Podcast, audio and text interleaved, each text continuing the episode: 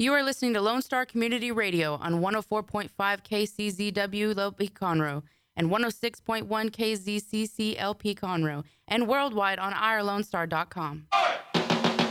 Thank you, thank you. I want no shenanigans in my courtroom. Please bring on the first case. I didn't do it!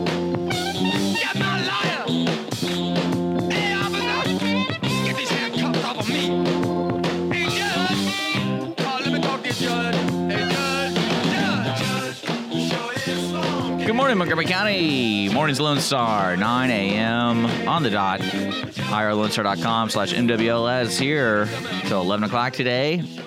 Good morning, everybody. Today's show is brought to you by Conroe Coffee and Clean Sweep Office Cleaning. We have a special guest at 1015. We have Kristin Bays. She's the judge-elect of the 284th District Court here in Montgomery County. She's going to be joining us just to have some fun. So if you have any questions for or anything, uh, feel free to contact us through our different ways. Best way, irlonestar.com slash MWLS has all the different ways. We have Facebook, Twitter, Instagram, email, phone message line, etc., etc. We are broadcasting live from downtown Conroe from the Lone Star Community Radio studios, where uh, you can watch us live on YouTube and Facebook and listen to us on Conroe's FM 104.5, 106.1, and the Lone Star Internet Radio app on your smart device. So, welcome, welcome, welcome. Welcome. It is Monday, June 25th, 2018. Skippy, how are you doing? Dick, I'm doing good. How are you? A little sore from the Saturday morning move. You Yeah. know, the, the 24 minutes I put into helping you move Yeah. really took their toll on me. Well, we, we made it short, didn't we? It So- did short work of it. But uh, yeah, everything got adjusted and everything's good. So there we go. So how is it sleeping in the new place? oh, it's fine. Weird sounds. You have to get used to the like different sounds and stuff like that. Honestly, I've never had issues sleeping, and and Holly actually dislikes me for it because I have the ability to like find my chi and just fall asleep anywhere. So yeah, I was I'm fine usually wherever I am. Yeah, the same thing uh, with me. Mrs. Skippy just can't. She's remarked many times on the fact that I can close my eyes and I'm out 42 seconds later. Yeah, So yeah. but yeah, it's neat So and uh, helped you move, yeah, and that was fun. Got some exercise for the month, so I'm good. Yeah, that did happen on Sunday morning when I woke up early. I realized I moved one box to start unpacking, you know, the slow, the detail kind of stuff. Mm-hmm. And I was like, I really just don't want to do this right now because I was a little sore. And so I made a nice breakfast and then I watched soccer and I kind of just fell asleep again. And it was a lazy, lazy Sunday. But I did have the chance to check out the Southern Star Brewery on Frazier, or 75. Did you now? So I'd never been there. Uh, Nor I. So I went there one time, but they were closed, and that was unfortunate for me. And but uh, I was very impressed. They uh, they are a family establishment. They let you know that, and it, that's kind of in the sense of there's zero TVs because we're planning on watching the World Cup. And a lady politely said, "No, I'm sorry. You know, we just don't do that here." And then we said, "Okay, we'll just get some beers anyway."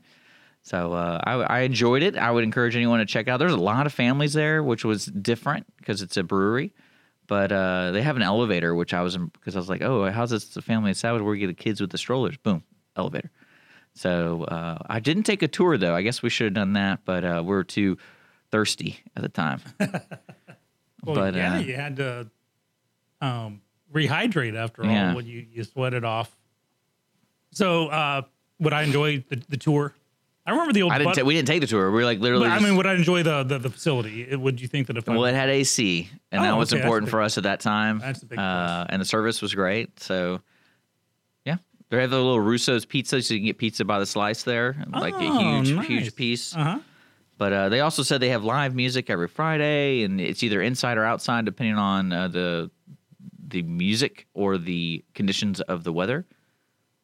Very interesting. Speaking of weather, let's do traffic and weather. Yeah, we should. Uh, okay, let's go on to traffic real quick. Looking around Montgomery County, the only thing I'm seeing that people need to be noted on is I 45 northbound right after Rayford Sawdust. That's northbound on I 45. There's two accidents being reported. So you're going to have major slowdowns right before Woodlands Parkway. Uh, another accident has been reported southbound on I 45 right after 1488. So if you're heading southbound on I 45 right after 1488, there's an accident being reported. Outside that, everything else is looking good to go. What's uh, weather like? Already 84 degrees in Conroe. and spring 85, uh, getting up to 92. So it's hot. It's going to get a little hotter, but it should balance out. Uh, it's going to hit the high around one um, one o'clock and kind of hang around there till this evening. Only a 10% chance of rain all day, all night long. Uh, sunny pretty much for today, tomorrow, and Wednesday. Cloudy on Thursday. Mid to high 90s for the highs all day. Low to mid 70s for the lows. Humidity today already 82%. Feels like 95. And the official Lone Star weather tree outside my window lets me know there's a breeze 10 miles an hour coming out of the south southeast. However, you know that um the 21st the other day that was the summer solstice, which means longest day of the year, which means that from the 22nd on, the days are getting progressively shorter. Now, of course, we're not going to feel it right now, but and of course, the later the sun comes up and the sooner it goes down, the cooler we're going to be. So Okay. there you go. You know about the sol- solstice? No. Oh, okay. We have two solstices and two equinoxes. Okay. And so the summer solstice is June 21st. The winter solstice, the shortest day of the year, is December 21st. And then you have uh, March and September 21st for the equinoxes, where they're uh, uh, equal balance day and night, same hour ends. Speaking of the 21st, So why do we still do that? well, it's not something we do, it's something the Earth does. Okay. But how do we do so our scientists determine those? Yeah. Okay. Yeah, no, this this is uh, on those dates. That's where because of the rotation, our position from the sun, uh, longest day, shortest day, and the two equal days, and of course a lot of uh, uh, Now that's only certain parts of the world, right? no, no, the whole world. okay. Because isn't there some p- parts in the world where it's like complete daylight all day, and then it's like complete sunlight or day, uh, night most of the time? Oh, oh, I see, like the North Pole where you're where it's six months of Yeah. Uh, uh, but the the day it's uh, I see what you're talking about. I I, I know it's. I mean, how do you determine what's the longest day? There's still 24 hours in the day. It's not like we add on an hour to it or subtract an hour. We could add on a leap second here and there. I mean, I bet that's a good. I, daylight and night, uh, nightlight. Now, of course, there's got to be probably if you're above the Tropic of Cancer or something like that, it'll it'll uh, you go into a different uh, mindset. But like in England, uh, we would view the equinoxes and stuff on the 22nd because of the uh, time differences. So there you go. okay. And on September 22nd, which would be the day Somewhat after the, interesting, the somewhat autumn equinox, just to let you know, this is more interesting. September 22nd is also going to be the Woodland Shakespeare Festival. Okay, so that's it's been finalized. It's been finalized. Uh, Fantastic. So September 22nd. That's right. what what do I need to do? you need to come watch it. It's free. It, okay, here it is. So twice a year, the Woodlands Township puts on Arts in the Park. Twice a year. Twice okay. a year in around April, March, April, and September. And a few years ago, uh, Daryl Bear, who's the artistic director of the Woodland Symphony Orchestra, and I, with my theater, uh, this is Daryl's idea. It was awesome. It was to like kind of join up to, to turn one of them into a Shakespeare festival.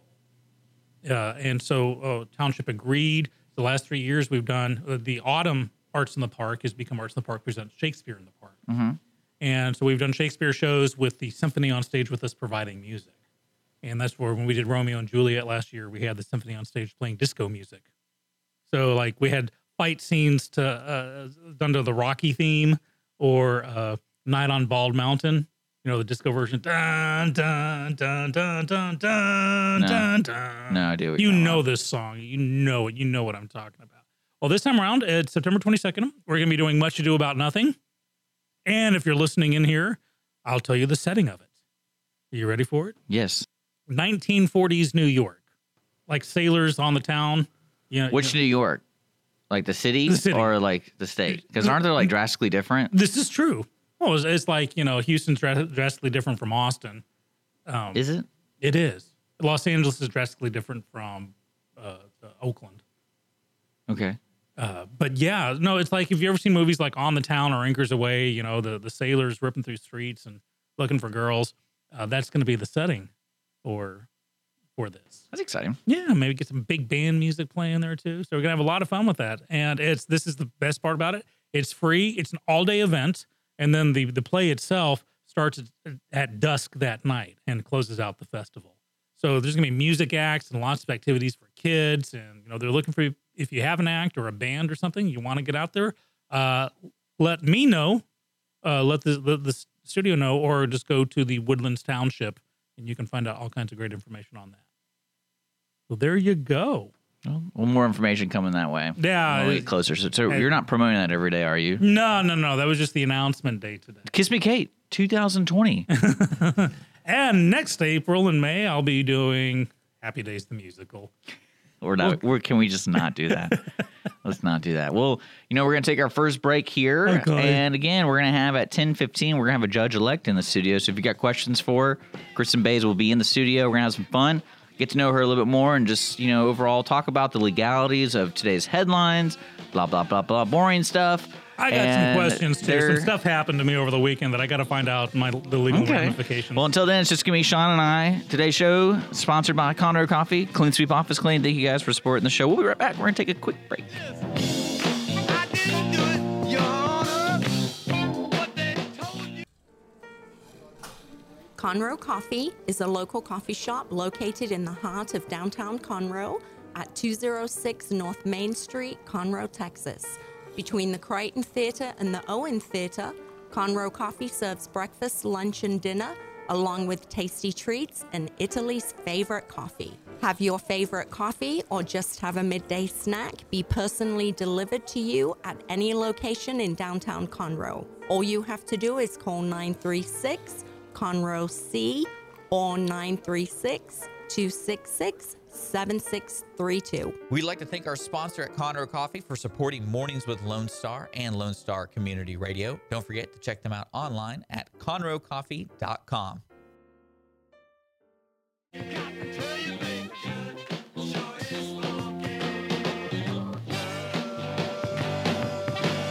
Welcome back to Mornings of Lone Star, irlonestar.com, broadcasting live from the Lone Star Community Radio Studios. It's 914. All right. Hey, did you know Amazon Prime members are going to get a discount to uh, Whole Foods? what? Yeah, Like in the store? in the store. How do you prove you're an Amazon Prime member? I'm, if I had to guess, it's, uh, I don't have a membership card, well, I think that's the, that's probably on your phone or I don't know what they're going to do. but I could borrow someone else's Amazon. There- it's Prime coming. Okay. So it's not in, eff- in effect right now. Okay. Uh, okay. Well, interesting because I'm I'm not much of a Whole Foods fan, only because you know if you've seen me on Facebook, uh, to me it's a holy quest. Every time I go like grocery shopping, it's if I don't save at least forty percent with coupons and online deals, then I, I feel I failed. And my my record so far is sixty three percent savings. Yeah, I saw that. You saw that Yeah, one, right? that. And the two leading up to that were 48 and 49%. So I'm like, you, you can't be three times divorced like I am and not know how to get a good deal. And Whole Foods, I just I don't think they have one of those cards, right? They don't have the online thing, so you pay kind of.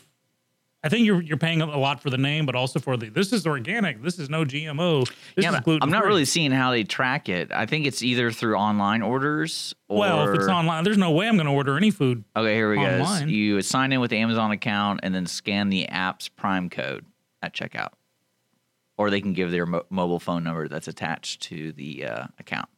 So there you go. Okay, Easy peasy. There you go.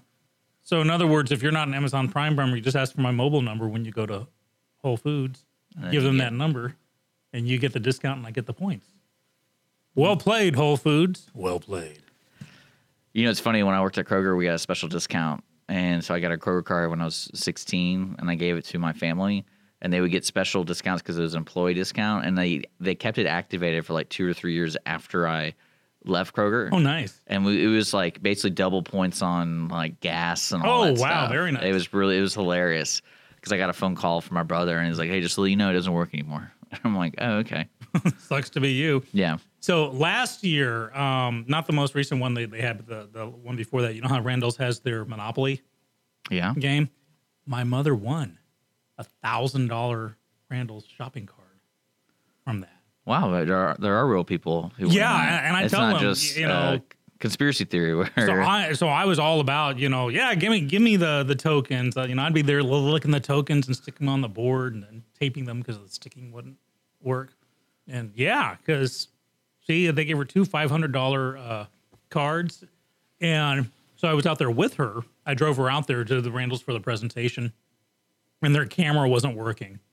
The official Randall's camera. So I was taking photos of them giving the the award to her and stuff. Just for a thousand dollars, they did this whole award ceremony. Well, well, yeah, well, it was the manager with a, uh certificate and a couple of, you know, the cards. this is so rare, guys. Let's do a whole event for a thousand dollars. I guess that wa- was like one of the bigger prizes. I have no yeah, idea. well, you well you can get like a you know ten thousand dollar cash or a hundred thousand dollar house, but that's you know this is like nationwide stuff yeah, here. So to have a local, you know, and uh, Yeah, it's like the lottery. You know, the, the gas station that sells you the winning lottery ticket. I, do they get?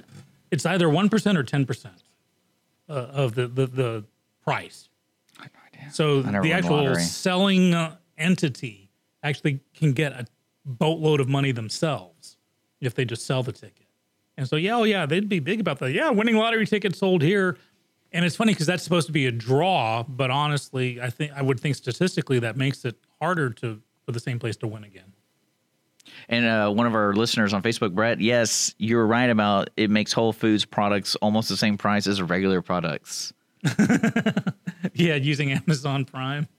Yeah, I mean, I can't. I, well, see, even in the grocery stores, people are so attached to their loyalty to that kind of stuff. Because, like me, I don't like Randall's just because if you don't have Randall's cards, they just gouge you, and it's crazy how much more like how much money you save. It's like it gets to a point where you're not saving anything. Basically, they just overcharge for everything. Oh, I still save. You know, I'll compare it. I, I you put me on the prices right, and I'll uh, I'll bring home the the you know how, how much is that can of beans? Eighty eight cents.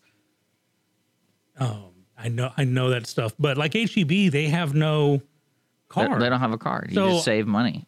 so I Well, they have coupons now. they do, and actually But- sometimes I'll go there because they have the little Yeah, they're rip hanging off, there. rip off coupons, and uh, yeah.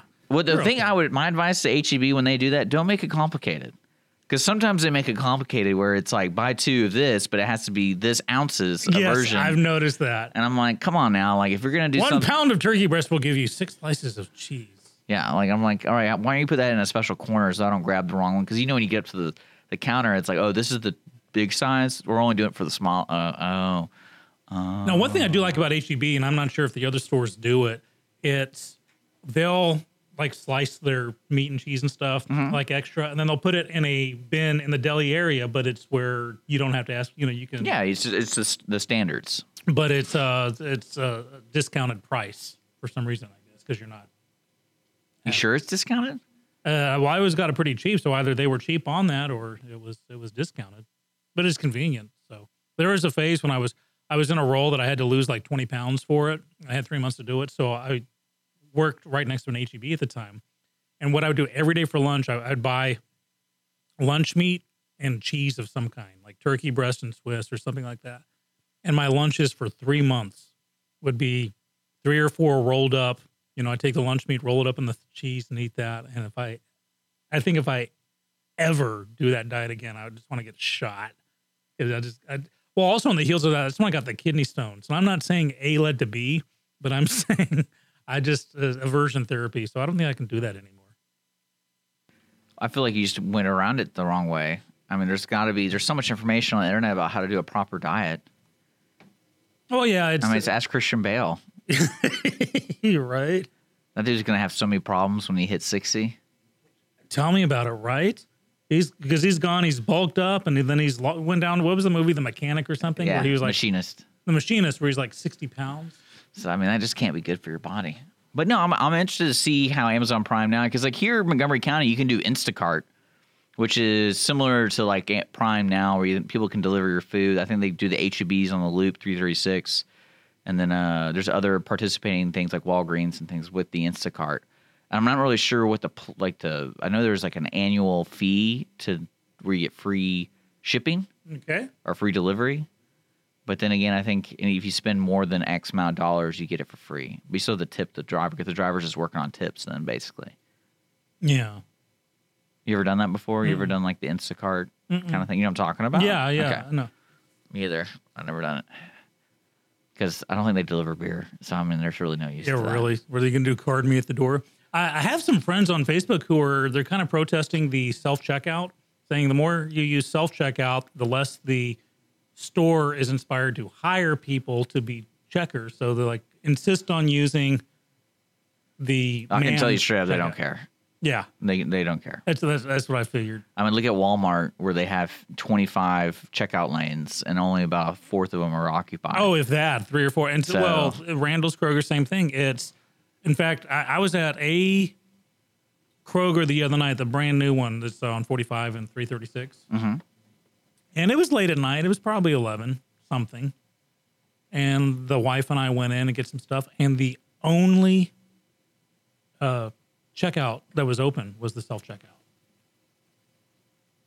And I had a teensy problem with that. I mean, I, I'll use the self checkout. I got no problems doing that. I feel that if I'm if I'm using it, that I should get some you- kind I of mean, a discount. So, if, you- okay, say you're there and the scenario is self checkout's open and then a checker slot is open. I'm always go to the checker slot. well, it yeah. depends on how many people are the checker slot. Well, I'm saying both of them are open. oh yeah, I'll go to checker slot. Like even if I have one item, Mm-hmm. I'd be like, if for some reason I feel like it's faster, because clearly this lady or man knows what they're doing, and when I get up there, I don't know what I'm doing.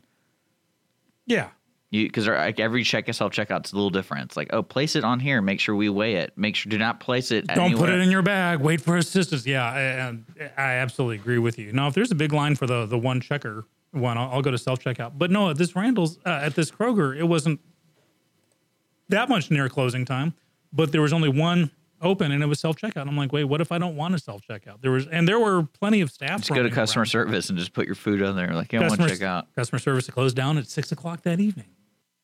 Then forget me. All right. I know, right? Okay, we're gonna take a quick break here on Mornings Lone Star, but yeah, the the Whole Foods is coming, folks, and Amazon's gonna take over the the grocery industry. So watch out. Actually, I think HEB has a good foothold in Texas. Wouldn't you agree? Oh yeah, they They're are. probably the most successful one in Texas. Mm-hmm. I mean, I don't know about the world well. because I know somebody like Brett said uh, Randall's was bought out. yeah, so Randall's got bought by the Safeway Corp, I believe. Yeah. So they stink. So does Kroger. they stink. Do they? Yeah. You're listening to Mornings at Lone Star, IRLoneStar.com, 924. Don't forget, Kristin Bays is going to be in the studio at 1015. We're broadcasting live from the Lone Star Community Radio Studios. We're going to take a quick sponsored break, but we'll be right back.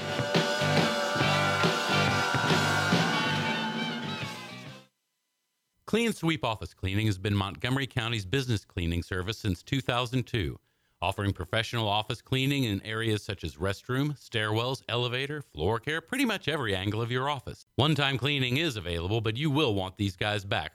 Offering daily, weekly, monthly scheduled cleanings, Clean Sweep Office Cleaning works around your business needs. Schedule a cleaning today online at cleansweepofficecleaning.com or call 832 689 7996. Clean Sweep Office Cleaning. Take back your time and let us make your office shine. Mornings with Lone Star is sponsored by Clean Sweep Office Cleaning.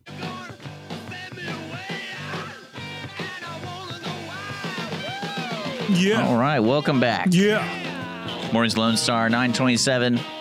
Broadcasting live on Facebook, YouTube, and of course, IRLoneStar.com and Conroe's FM 104.5, 106.1. It's 927. We have our special guest, Kristin Bays, Judge elect, coming in at 1015. But right now, we're going to do kind of like our topic today. Our, head, our main topic is legalities of today's headlines. And then we're going to kind of segue that into when Kristin gets here. We're going to do local news around 9.15, or 9.45, I mean, sorry. So if you want to know what's going on locally, I know the Yoga Day was last weekend. I know the Dragon Race is coming from the YMCA. And uh, somebody won the, the uh, Tasty Award from our Taste Fest event we held. Uh, Yoga Day, it felt like it went on for a long stretch. Good one. You see what I did there? Good one. So you were saying you were concerned about the the aggression towards anybody involved with uh, the person you oppose, a group. Yeah, what I've noticed, uh, what's been hitting the headlines lately is, uh, and and it's been coming. I mean, this is like a, a, a tsunami that I think in the distance looks pretty small and innocuous, but then it starts roaring towards you. Uh, noticing more and more uh, over the between the end of last week and over the weekend, Florida Attorney General Pam Bondi was accosted. She went to the Mister Rogers movie, the Mister Rogers movie, and was greeted by people outside screaming and chanting. Uh, you know, basically, this is going back to this baby killers, baby killers. Um, if I can't sleep, you can't sleep. Uh, you know, political figures or or administration officials or even um, heads of organizations being targeted by protesters who are don't care who or what they're they're doing, like like breaking no, noise ordinances, freaking out kids, whatever. Um, this Pam Bondi, Sarah Sanders, and I want to talk about this with Kristin when she gets in. But you know, Sarah Sanders, the White House press secretary, was at a dinner with seven family members at a restaurant uh, called Red Hen, and there are two different Red Hens, and the other one's like, "It wasn't us," and they they told her to leave. They're like, "We don't want you here." And uh, you know, the the owner says they took a, uh, uh staff vote, and the staff vote said, "Yeah, get him out." I'm just noticing more and more. You know, this goes back to the cast of Hamilton uh, wailing on VP Mike Pence when he just went to go see the show. It, uh, somewhere became okay to do these things, and you know, we can ask about the legality of comparing the private business of the Red Hen to kick out Sarah Sanders. So apparently they they can compare this to the uh, the the cake, you know, you know, the bakery that didn't want to do gay weddings. So it's like either they're both right or they're both wrong. And I'm trying to figure out what which is it seems to be going back and forth. When the previous administration, all the photos that were going around about kids in cages, they're either from 2014 with the previous administration or they're actually from protesters putting their kids in cages to take photos. And those are the photos that are going around. So it's like, well, where was I, I I'd be more confident with your outrage if you were equally outraged in 2014 when when this was going down. So, but this this just flat out vitriol, I guess, is the the the best way I can phrase it. That there are no holds barred in the attempt to just protest anything about the current administration. Now, of course, protests are, are a vital part of this country, and I'm not saying people shouldn't protest. And I, yeah, I believe that any owner has the right to ask anyone to leave as long as it's not quote discriminatory. Now, here's the thing: if it had been a black family, there'd be ACLU all over this. There'd be media all over this. Um, I'm surprised there's not. Again, there's not like a little video. You think somebody who's on the staff, like, oh, we got to watch this. Well, no, what happened was Sarah Sanders didn't even say anything about it. She responded. What happened was uh, hours after the fact. I think even the next day, one of the employees was, "Yeah, well, we kicked out Sarah Sanders. Yeah, screw them." You know, one of those things. And so she had to respond, going, "Yeah, they asked us to leave, and we left." She didn't even make it a thing. It was them going, "Yeah, yeah, we're you know, no one's going to sleep." And from that, um, this this kind of goes hand in hand with that. Uh, last week, uh, Dick, you and I were talking about Jimmy Fallon. That the Tonight Show seemed to be the last bastion of late night comedy where you could still, you know, is the traditional late night comedy, kind of softball, uh, you know, no, not too political either way. You could get candidates from both parties in there. Well, Jimmy Fallon was now recently um, chastised for when he had candidate Trump on. Yeah, but like I think he was been chastised for even before he even had him on, wasn't he? Like even Well, that's the thing. It's how dare you have this man on? And it was a soft, it was a softball thing. There's one where Fallon played with Trump's hair to show that it was real, that it wasn't a wig. And now Fallon is feeling compelled, I guess, to apologize for it and regret that he had Trump on. And again, it's like, why? You, you've had Roman Polanski on your show. You've had, you know, He child, no, the Tonight Show oh, okay. you know what I'm saying is Tonight Show th- this But- has had horrendous people on, and this is the first. Now people are oh no, but this this time it's Well, do you think a lot of the stuff is more of those like you know don't be on the wrong side of history kind of talk, or do you think this is more people going, hey, you got to choose a side because we're going to be moving forward with something similar to like be on the wrong side of history? I I have no idea, but Because what's going to happen when you know the next president comes around? Because we're going to have another president, and Donald Trump, that void. You know, we're always talking about that the void of the media. Like, what are they going to do? There are going to be so many. The next president that's not Republican, or maybe even the next Republican president, I don't know, can do. We'll be able to do stuff, and there will be crickets from the media, especially the next Democratic president. I just I, I know it because this this vit, like I said, this vitriol has become the thing. Professional uh, protesting, and here's the thing about the power. John Oliver has an HBO show, and he was making fun of uh, the Chinese uh, foreign minister, I believe.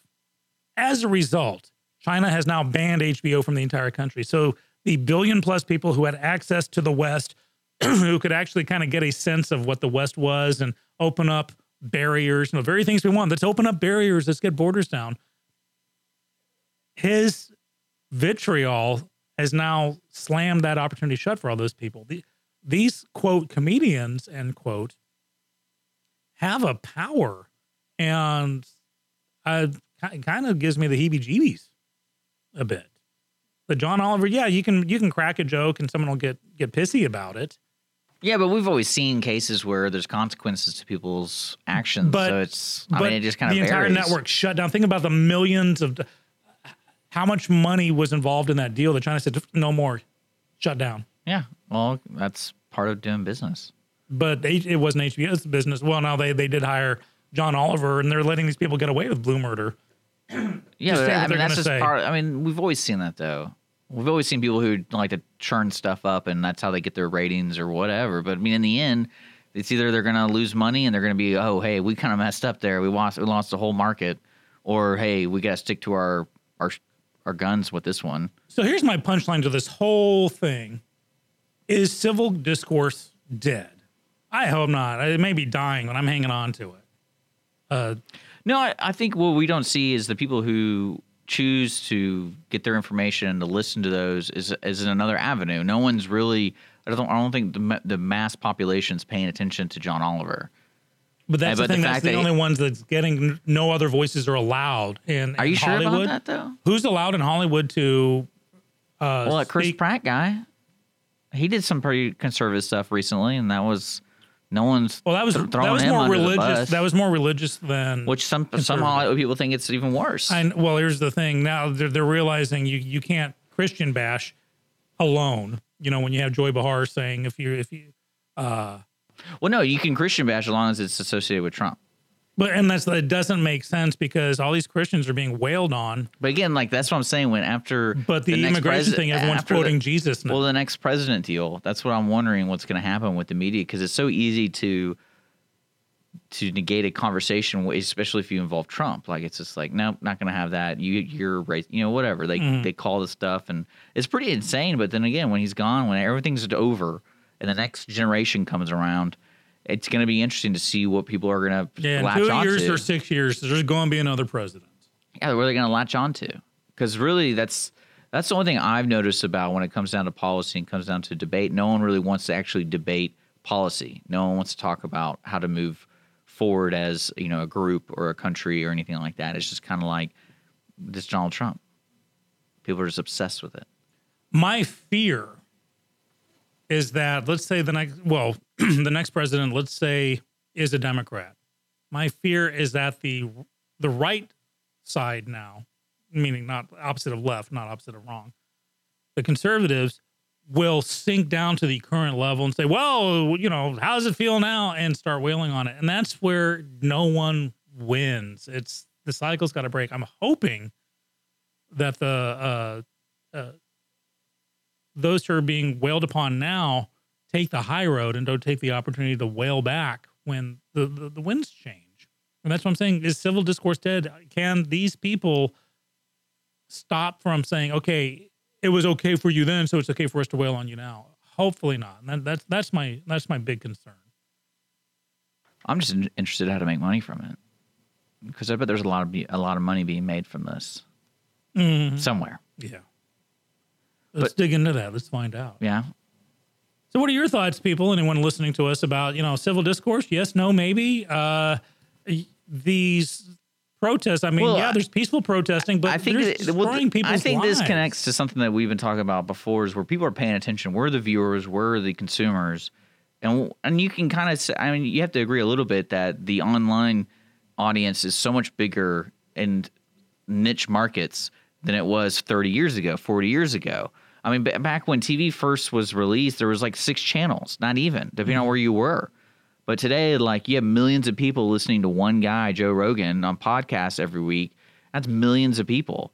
and opposed to like you know look at uh, the numbers like CNN. Like, are they having millions of people tune in? No, no, CNN is, I mean, is is- tanking. Well, I mean, like that's just. I mean, I don't really have the stats on it, but I imagine it's either just as effective, if not more effective, than what CNN's doing because he's It's more effective. they're ha- well, that's what I'm saying, and I think that's where you're you're saying well, we're, words of civil discourse. That's where it is. People are paying attention to those things. But to have one, that's what I'm saying. So people are listening. It's not a discourse. They're listening to Joe Rogan. There's not, Joe Rogan's not talking back to them in a conversation. Yeah, but it's it's an area where people can go online and debate with each other, like forums and things like that. You can find people user activity on that kind of stuff. Okay, yeah, I get that, and that's why I set up my again. It started kind of as a gag, the Skippy for Prez Facebook Yeah. page and website that I wanted to have a place where where liberals and conservatives and fringe and and moderates could could talk. And I, and I especially think local politics is a lot more civil than th- this kind of stuff because, like I said, anything associated with the Donald Trump is just you're going to lose half the viewership because people just don't care. Because either it's going to get misrepresented or someone's going to shout louder and louder and louder until no one can hear anything. And I think the the, the normal person in this country is just going to go, you know what, don't really care. I'm, I'm just going to turn that off because we we got to focus on something else. Because I mean, who can be obsessed with this stuff? We'll go crazy. but there's there seems to be this just general obsession. Yeah, I mean, just like I said, the vitriol. But you don't think, but but you have to say too, whoever, because right now it's like one side versus the other side, right? In the way politics works, the Republicans versus Democrats. So whoever's not in charge right now, usually that other side has an uproar of, resi- you know, like the resist movement or something like that, it, in one shape or another, right? yeah, and Like when Obama was president, what are the Republicans? What happened? Oh, is that when the Tea Party emerged? no, that that was pre-Obama. So it's pr- like before 2008. Mm-hmm. Okay. Well, I mean, like that kind of stuff. It was the Tea Party was formed because uh, uh, the far right felt that the the, Repub- the GOP wasn't Republican enough, and and that's basically. But yeah, again, I mean, there are always protests, and the the main things about Obama were uh, Obamacare that it, that it went through uh, without a single Republican vote or committee member even looking at it. Um, the the apology tour and then the when I say the birthing movement, don't forget that it was the Clinton campaign that actually started that. And I saw her on TV actually wailing on the Republicans about, oh yeah, you birthers. It's like, woman, you started this uh, in in the uh, primary challenge. That was it. There was no But camping outside you- of but don't you restaurants and kicking people out and and Well, I mean, saying like- if I if they can't sleep, you can't sleep, and I mean, I think that's happened all the time, but it's just today. no, not to this level. I mean, I bet it has happened once or What- twice. And it, well, along with the the late night comedies, as you said, you know, what, what's the media going to do? Not just late night comedy. What's the media going to do with the next president? What are all these protesters going to do? Are they going to turn on? Are they going to keep protesting and say, okay, we got what we want, now we're, we're we're happy, and all of a sudden there's dead silence and nothing else will be protested again?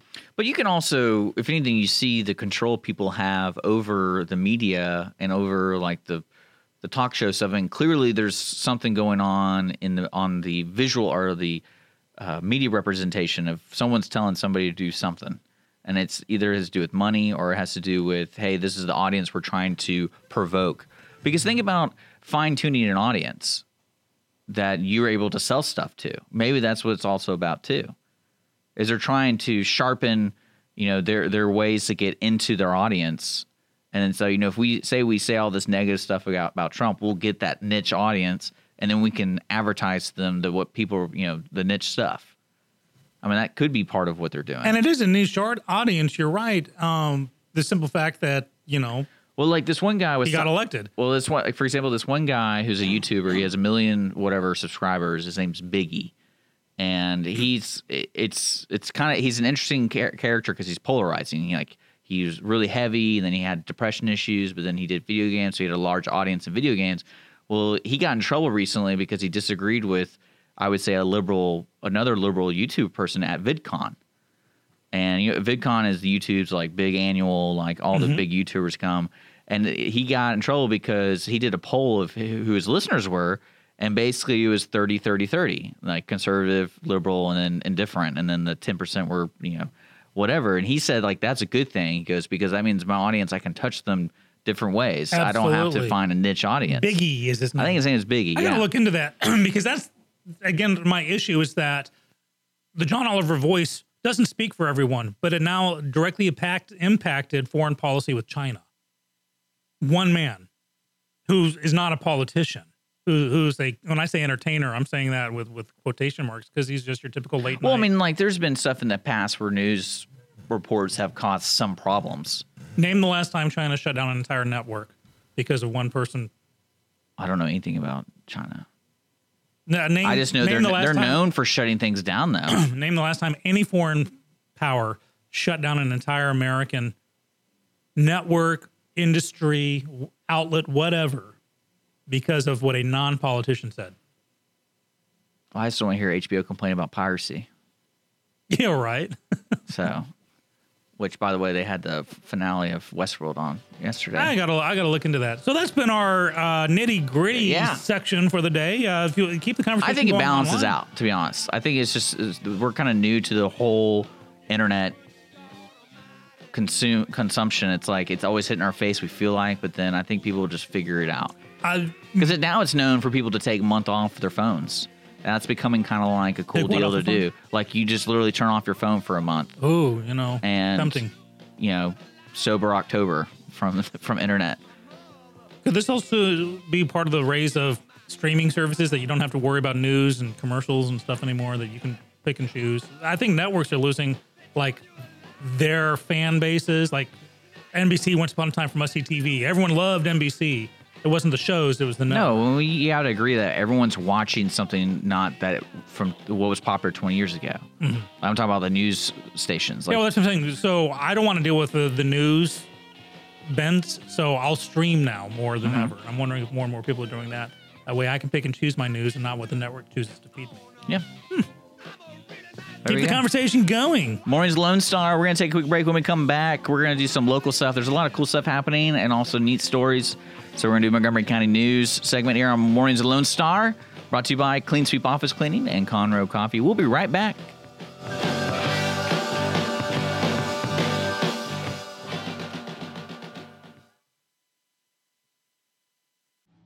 Our talk shows and music shows are looking for sponsors. Want to expand your brand awareness? Reach the hyper-local audience in Montgomery County? Lone Star Community Radio sponsorships accomplish this. Want to see our stats and rates? Check out irlonestar.com slash sponsor for more information. Or call in and leave us a message at 936-647-3776.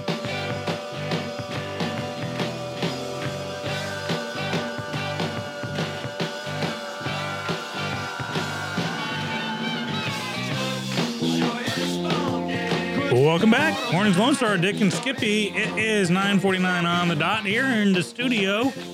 Uh, having a great conversation. Uh, conversation has been carried on into the commercial break. Uh, yeah, China, j- just to, to wrap up, China, of course, will, you know, they get pissy all the time and shut stuff down. But I'm saying usually it's a diplomatic response.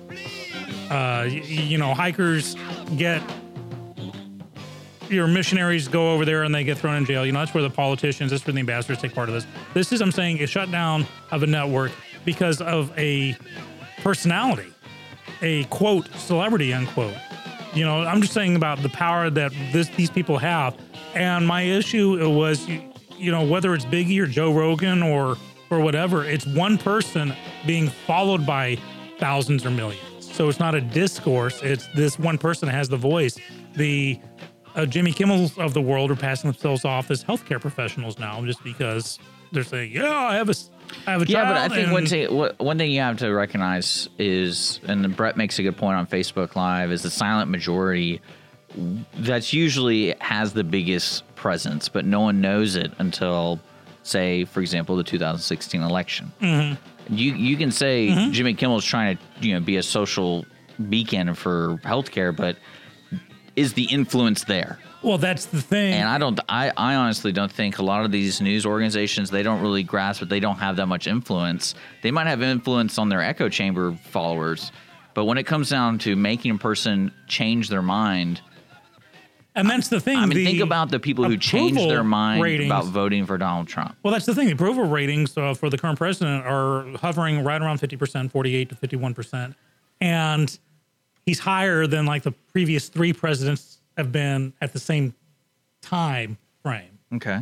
So I, I agree with you on that, but still, it's all we're being because of that. The frustration levels are growing. It's it's these people in these loud positions are going. Wait, he's still getting things done. He still hasn't been impeached. He still hasn't been arrested. He's still got high approval ratings. There's still the policies are being enforced. So now we got to up it even more. And that's what I'm saying. It's Maxine Waters, uh, Democrat, uh, con- uh, Congresswoman. Sorry, I had to think about that. Uh, uh, is telling people get rowdier, get louder, get more in your face. She, she's saying God is on our side. It's funny to have that for to have that the left start quoting Jesus and quoting God and saying God's on our side now. Uh, when just last week, if you believed in Jesus, you were mentally ill.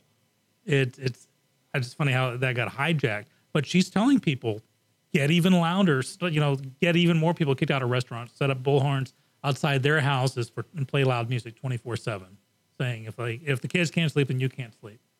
Well, one thing I think what both sides are doing poorly is they're they're labeling people so easily, and I think in the long run, the majority of people don't like that kind of behavior.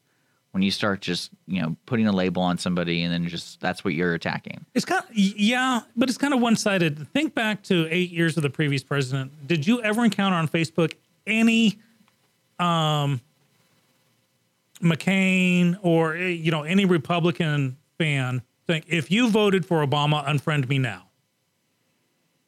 Did you encounter any of that ever? I don't think anyone did that. Anyone said if you voted for this man, No, there's probably a couple people, you, but I'm thinking. but then again, I think I don't think they'd ever be friends with anybody in but the first in the first every day on Facebook, I have many friends say, if you voted for Trump, if you support Trump anyway, unfriend me now. And it's like a daily thing. Well, you know, it's funny is, and this is kind of changing the topic just a tad bit. Uh, you you mentioned too big to fail with Fox and Disney and things, and it's Mm-hmm. almost like that with the news organizations where they're just too big to ever be shut down because. I, I kind of want to know where the money is flowing through because you know you read reports about the New York Times and and those kind of folks who are having trouble with their employees. And in the end they're like there's real people involved with these organizations and people are going to get fired people are things are going to be shifted around. But how long does it take for a CNN to really be realize oh our numbers aren't they aren't supporting what we're currently charging and paying our employees but they're having to follow the dictate of their owner. Yeah. And their owner is like, we're going to, you know, we're going to be the and and well I know but like do you, I mean we I think you said before that they're losing their audience you know every month or whatever their their audience is going down or whatever but eventually eventually that they're down a rat hole. What are they going to do? Suddenly say, okay, we're going to really be fair and balanced now. yeah They're not going to do they they the battle lines have been drawn. There's no coming back from that because what little audience they do have, if if they start becoming more balanced, I don't want to say fair and balanced, but you know if they if they stop, if they become more objective in their reporting, they'll lose what's left of their audience because these are the diehards of the yeah yeah yes all the subjective ones. So Well, I mean, the the buck will affect everything in the end when it comes to this kind this kind of stuff. Well, I think they're gonna. Uh, yeah, I, I absolutely agree with you. Uh, breaking news. You know, did you ever watch Pawn Stars? The the I've heard of it. Yes. Uh, the the patriarch Richard Harrison just passed away. He's the dad that, or the grandpa, I guess, that kind of owned uh, uh, the whole thing. When uh, Okay. when Mrs. Skippy and I, uh, you know, we eloped to Vegas for a day, and we are driving up, up and down the strip, killing some time, and we saw this line of people that was literally two blocks long, just stretching down, the, and they were all holding something. And we drove past going one direction, like, what was it? Something was weird. And we drove back, we saw it was a pawn shop, and we realized, 'cause I, I didn't watch the show, but I realized that was that shop. The, the Pawn Stars, they have this pawn shop in Las Vegas on the strip. And that's where these people were. It was around the block, seriously, two blocks long, just to get into. I guess they were. tri- Is it like a poor man's uh, uh, antiques roadshow? You just want to bring in some junk you got from the attic and hope that it's worth something. Yeah, but also, I, from what I understand, the pawn place you can negotiate anything if they're interested in it. Mhm. So yeah, I guess I mean that's a quick way to make a buck. Or if you're just trying to find value, Speaking of pawn shops, I need to go to a pawn shop soon for two reasons. A, I need a new uh, lawnmower. And you, I've never seen a pawn shop where there weren't like 42 lawnmowers out front. So I'm going to find the first one that works that'll fit in my car because I want to start doing I feel like pawn shops are a great way to go where technology is crossing the bridge to the next level. Uh huh. So like DVDs right now, no one buys those anymore. Oh yeah, I can hit a pawn shop and, and make out like a bandit, make out like a bandit for the Xbox games. Yeah, give me the old Xbox games. Thank you. Uh, but the other thing I need from a pawn shop is uh, A lawnmower. a lawn. Well, there's a lawnmower. I mean, is there a guy who tests those? Yeah, well, it's me pulling on the ripcord, and if it goes, But you then I gotta see if it has a blade. Okay, yeah, a blade and when you do the ripcord. Those are my only two uh, Okay. prerequisites for a lawnmower. That's amazing. Wheels would help too. Although in England, I had a, uh, it was called a Flymo. It was a hovering lawnmower, but you had to wear steel toe bo- boots with it because people would lose their toes with it. What's it called? It was called a Flymo, Flymo. F L Y M O, and it was a hover, it used hovercraft technology. oh wow. Yeah. No, it, it wouldn't work in America because of the safety issues. But uh, we actually had an electric one, so it was it was silent, and it had a dead man's grip on it. But you could they- they said you must wear steel toed boots with this because you will lose toes otherwise. But it was cool because it would hover over everything, so your grass would always look level, even if it was, you know, dippy, because it would hover. That's amazing. I never seen that. And you could just one hand. If you're watching me on the ra- on the uh, Facebook Live, I'm yeah, you know, it was really cool. But no, nowadays I just need a lawnmower. But I also need to get my own ukulele. Uh, yesterday, my friend Joe, who's got some ukuleles, let me borrow one, and I've already been working on, you know, losing my religion and some other uke centric songs. And it's because you know I got such small hands okay. and I play bass, and so ukulele has four strings like a bass. They're just strung differently. But yeah, a lot of fun. So whereas I, I love Joe for letting me borrow his, and his is like a concert level.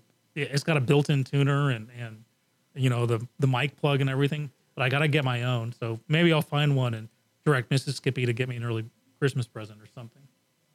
So I'm, I'm still kind of amazed about this Flymo deal. it was so cool. They had, a, they had a petrol, you know, gas gas one, but we had the uh, uh, electronic one, electric one, and it was it was like dead bang silent. Do they still make them? Yeah, I'm looking at them right now. Like I just, I'm amazed that I can see why it's not here. But Oh yeah, you the first person to lose a toe.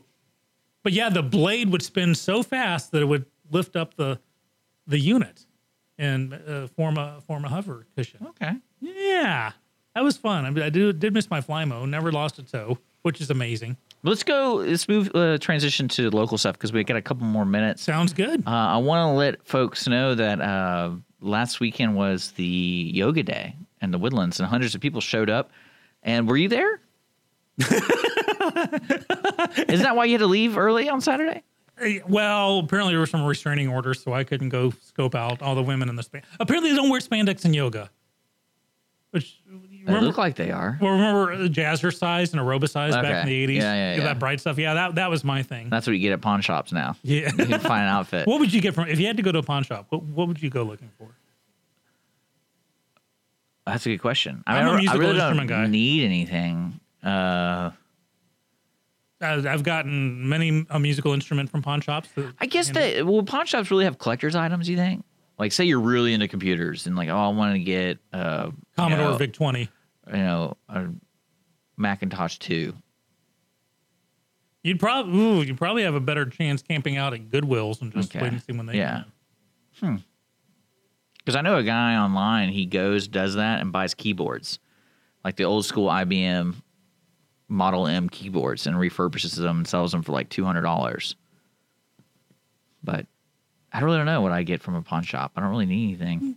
Probably look for the old games. Plus, I feel like I'm not experienced enough. If I like say I wanted to buy like a grill or something, because grills can be expensive, Mm-hmm. but I don't know how to test that kind of stuff. So it might work there. Take a couple when of you get it steaks with you to, to the pawn shop. Say, hey, I'm going to fire this up. Can, can you pass the Worcestershire sauce, please? Yeah. That's some funny stuff. But yeah, Yoga Day was uh, the International Yoga Day event hosted by the Hindu Temple of the Woodlands was uh, over the weekend, and they had hundreds of people there. And I would I would kind of laugh at the the spectators. If you don't if you've ever been to the Woodlands, I don't know if everyone feels this way, but there's a lot of spectators in the Woodlands walking around. Yeah. And so if you have some event like yoga, they'd be like, "What's this? Oh my gosh, there's a lot of people." here." Maybe they're making a movie. Let's look. So that that happened this weekend, and uh, yeah, and you know what's coming up too is the YMCA Dragon Boat Team Challenge that happens in the Woodlands at North Shore Park. Uh, rowers and outdoor enthusiasts and anyone wishing to meet new people while improving their collaboration skills are invited to participate in one of the most anticipating team building events of the year. This is when like corporations get together, have teams.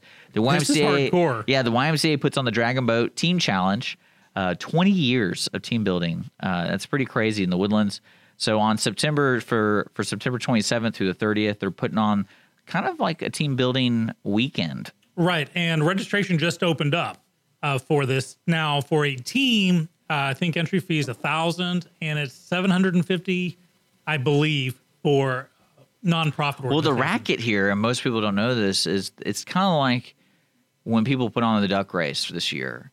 They pay a party or whoever invented the duck race a percentage or to use. So basically, these folks, the, the American Dragon Boat Association, give the like they you buy basically to rent the 40 foot vessels and you paint it whichever way you want, decorate it. But then I guess you got to give back. So whoever's in charge of this American Dragon Boat Association is making bank. There you go. I need to get one of those boats for uh, uh for my kind of ersatz Viking funeral. You know, I wouldn't mind Yeah. being one of those dragon boats going down the river or something, shooting flaming arrows at it. So to give you some rules for those who are interested, team must uh, teams must have 20 members, but no more than 30 to compete. Each team also must have a minimum of five females, and all participants must be at least 18 years old. Uh, registration for alumni teams is currently open, and new team registration opens July 6th. Teams will be accepted based on space av- availability, which is limit- limited to 112 teams. That's a lot of teams. Wow. Also, this upcoming weekend, know that it is the last weekend before July 4th. So Yeah. a lot of these celebrations are happening this weekend. Uh, Yeah. Be, be aware of that. I think this is the first year they're not doing fireworks over the over the lake. Yeah. Why not? You'd have no idea. He's, he's thinking about it. He's Googling. He has no idea. No, I think the uh, Conroe Lake Conroe Chamber of Commerce usually puts it on, but over the past couple years, they've always had some technical or warning issue because I think well, I think two years ago they had the fire warning. Is that the guy that like, he looked in the tube? How come it didn't go off? Boom.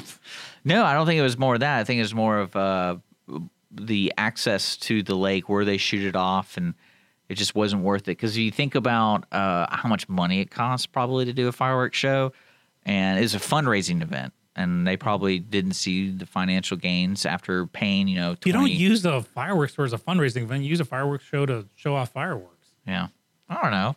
Okay, well, come down to the woodlands. They got the red, white, and blue celebration. Well, I'm surprised on. that SG SJRA didn't put it on because they're you know making money somehow, right? That's right. This is gonna be on the ballot. So yeah, you're right. The entrance fee for this dragon race is thousand dollars per team, or eight seventy five for high school and nonprofit groups. All proceeds will benefit the Y's annual campaign, which ensures everyone has the opportunity to learn and grow regardless of age, income, and background. More information on the Dragon Boat, ymcadragonboat.org, or contact Roxanne Davis, who I think we're going to get in the studio Awesome. uh, at 281 681 6730. Uh, But that's ymcadragonboat.org for stuff like that. So that's kind of exciting. In other news, we know where we talked about the Woodlands Incorporation did a study about becoming a city, uh, about incorporating. Uh, so they're now they're eyeing the new stats that talk about police roads and mud districts uh, this summer and fall, and I think they might have to come up with an answer pretty soon, don't you think? I would think so. You, you shell out a lot of money for a feasibility study. Yeah. People want to know the results. Yeah. So the two consulting firms are conducting an analysis of multiple incorporation issues, uh, but then there's also community feedback and all that stuff. It'd be interesting to see what they determine because well, you live in the woodlands. I do. So what do you see as your like if your one vote counted, what would you vote for? In regards to an annexation, Yeah, incorporation or uh, I would say no. I- Yeah? I- it would. you say no to what? the incorporation. Uh, I'm uh, old school. I've been doing a lot of research. I've been able to interview some people about George Mitchell's original master plan community, and I would want to follow that best I could. And so the luminaries tend to be against incorporation, and these are the men and women who actually were with Mitchell when he was putting it together. You know, Woodland started off basically sketched out on a cocktail napkin. I want a master, self-sufficient master plan community that you know has the hidden streets. It is it is the gem, and it was funny because you know uh, Woodlands is really picking up on its medical center, and I wondered was that part of the deal, and it actually was part of you know the, the plans for it was to actually have a, an insanely advanced medical center, which is be growing there as we speak. So I don't think uh, if Mitchell wasn't for incorporation, then I'm not for incorporation. Not for a while longer. Eventually, it'll it'll grow to the point where it'll have to be. Um, Well, their decision addressed. will have to be made. yeah, a Yeah. decision will have to be made, but I don't think this time around. Okay. There we'll be we interested go. to see what happens with that. Uh, you know, a couple weeks ago, uh, we did Taste Fest. Mm-hmm. About a month ago, I think. When was that? Uh, June the sixth. Yeah, it was a couple weeks ago. yeah. Uh, and I, I didn't know this, but there was a secret judge going around the the booth. Was it you? No, it was not. Was it me? I don't know who has the stomach to eat every single thing. Well, I'm your Huckleberry on But, that, uh, but it wasn't me. the Conroe Lake Conroe put on Taste Fest this year for Conroe restaurants. It was a lot of fun, and they had a secret judge that went around judging on hospitality and food. And Vernaley's Bayou Bakery, they won the first Tasty Award. A tasty award. So, yeah, they Cool. won it, which for is like great. general like customer service and quality of food and and all kinds of stuff. So Vernally, that's V E R N E L E, Vernaley's Bayou Bakery. They're on I forty five at Crighton Road. Uh, congratulations. Yeah, that's pretty cool. Well, we're gonna take a quick break here on Mornings Lone Star. We're gonna get ready for Kristin Bays coming in the studio. Anything else? Why did you point at me? Did I was just something? thinking, want to remind people that tomorrow apparently is election day, It's the thirtieth. the thirtieth. The thirtieth. twenty five. June thirtieth. Oh, it's not. That's right. It's not the. uh So we got five more Election days. runoff day, June thirtieth. for position four of Conroe City Council. Two people in a runoff. Cast your vote. Be conscientious. Vote twice. We're back. More to Lone Star, Lone Star Community Radio.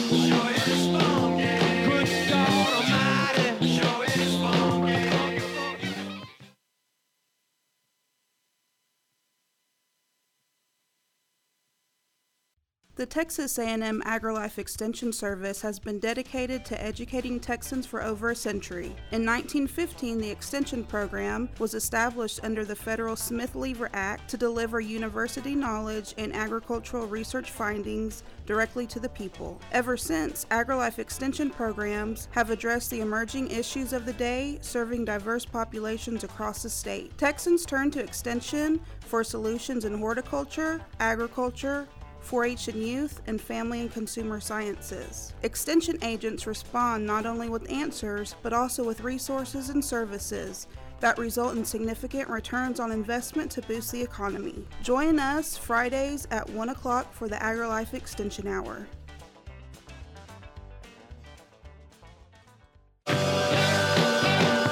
Welcome back, Mornings Lone Star, Dick and Skippy. It is. Hold on, we're as we're playing "Funky Judge" by J. Geils Band, and it's 10:12 on the dot in the studios. We have our own Funky Judge elect here, Kristin Bays, in the studio. Wave at the camera.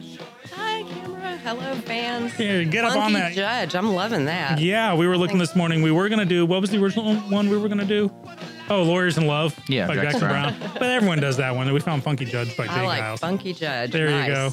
Nice. My new title. That's right, a funky judge. So you're the judge elect, which means you won the primary and you don't have a challenger in the general. That is right. So though you're not judged yet, you are going to be, assuming you don't, you know, get caught with goats or something. Well, that's that's true, and that seems unlikely. So I think I'm in good shape. Good, that's good to know. 189 days, just in case you wondered. not that anyone's counting. oh no, no, don't be silly. Number four in a Google hit. Not that I would know, but um, and judge of the 284th, which is a civil court in Montgomery County. That's right. Cool. And right. who are you taking over for? It's Cara Wood, Uh-huh. and to be very clear, she didn't run. She's a wonderful judge and very proud of her accomplishments. She's served the county long and well, but she decided to retire. Cool. And uh, you and I have dealt with each other for a while now, and I know the court's gonna be in great hands. And I know when I end up in, in court, well, I'm sure something will happen. I'll be in good hands You'll be in good hands with the funky judge. with the funky judge. So, um, how does one prepare for for judgeship? I mean, do you like go to robe fittings? Uh, you test gavels out? You know, you actually no no gavel testing. Okay. Although I've I've tried that at home. My family frowns on that, but you know I'm enjoying it. Mhm. But yes, you actually do get fitted for a robe, and there's a thing that is affectionately called Baby Judges School. It's the Judicial College, if you're being very formal, but it's referred to as Baby Judges School, and that is in December. And it's it's for all of the judges elect who will be new judges, and it's basically just a primer about how to be a judge. And they actually do fit you for robes when you are at that event. Cool. Is there like hazing going on there too? Like pledging for something? I'm pretty sure there is cake Awesome. parties, you know, just all kinds of stuff. So Judicial keg parties. I will avoid all goats, however, because I really do want to be the yeah, judge. wa- of this watch out. There could be a camera there. You never know. Well, that's awesome. So, uh, when do you uh, take over as judge? When does the swearing? in? January 1 is the swearing in, 10 a.m. So it'll be over at the Lone Star Convention Center. And, you know, it's not like I'm paying any attention to such things, but I'm really excited about it. It's gonna be like a graduation where we can have people in the stands going woo, and holding up the Absolutely. banners. Air horns, you know, big foam fingers, the whole thing. Yes. Here we go. L- Let's do. I have an air horn in my car. Don't ask. And uh, go ahead and just whip that out for. There you go. I thought you used it to wake you up in the morning. You're right. No, no, that's Mrs. Skippy's alarm that goes off at five in the morning, and she she hits the snooze, and I'm laying there going, "Wake up, wake up." Great. So I get my quiet time whether I want it or not. But we'll we'll go past that We'll, we'll move past We'll move past the 5 a.m. wake up call. So I'm gonna make uh, baby judges school. Brett asked, wasn't that a Saturday cartoon on Fox for Kids? It was. It was. It didn't last long. It, apparently, people didn't enjoy that, but I'm looking forward to it. So, yes. That's cool. Now, where is this local or No, no, no. statewide? It's statewide. Okay. So, and it's basically every old buddy who's You're gonna go been up to Austin for that? This one's in Austin. Yes. Cool. Yes. We should crash that or something. Is that where like. Skull and Bones meets too? Like Is that what you're telling me? You're like gonna Star be you're gonna be in the Illuminati now? I, hey, I- will never tell. What happens in Star Chamber stays in Star right. Chamber. Now, uh, big secret. So, listeners who don't know uh, much about uh, Kristin Bays, not only is she this judicial nerdist maximus, there's not like a, a court, a, a, a case law that she doesn't know, and we're gonna we're gonna put that to the test in a little bit. Oh no. But she's also wonderfully nerdy on the outside. She's like a Star Wars fan, Mm-hmm. and if memory serves, her favorite movie, and I gotta watch it. I've tried to watch it, but I haven't been able to. Is Baby Driver. You're so right, and you haven't watched it yet.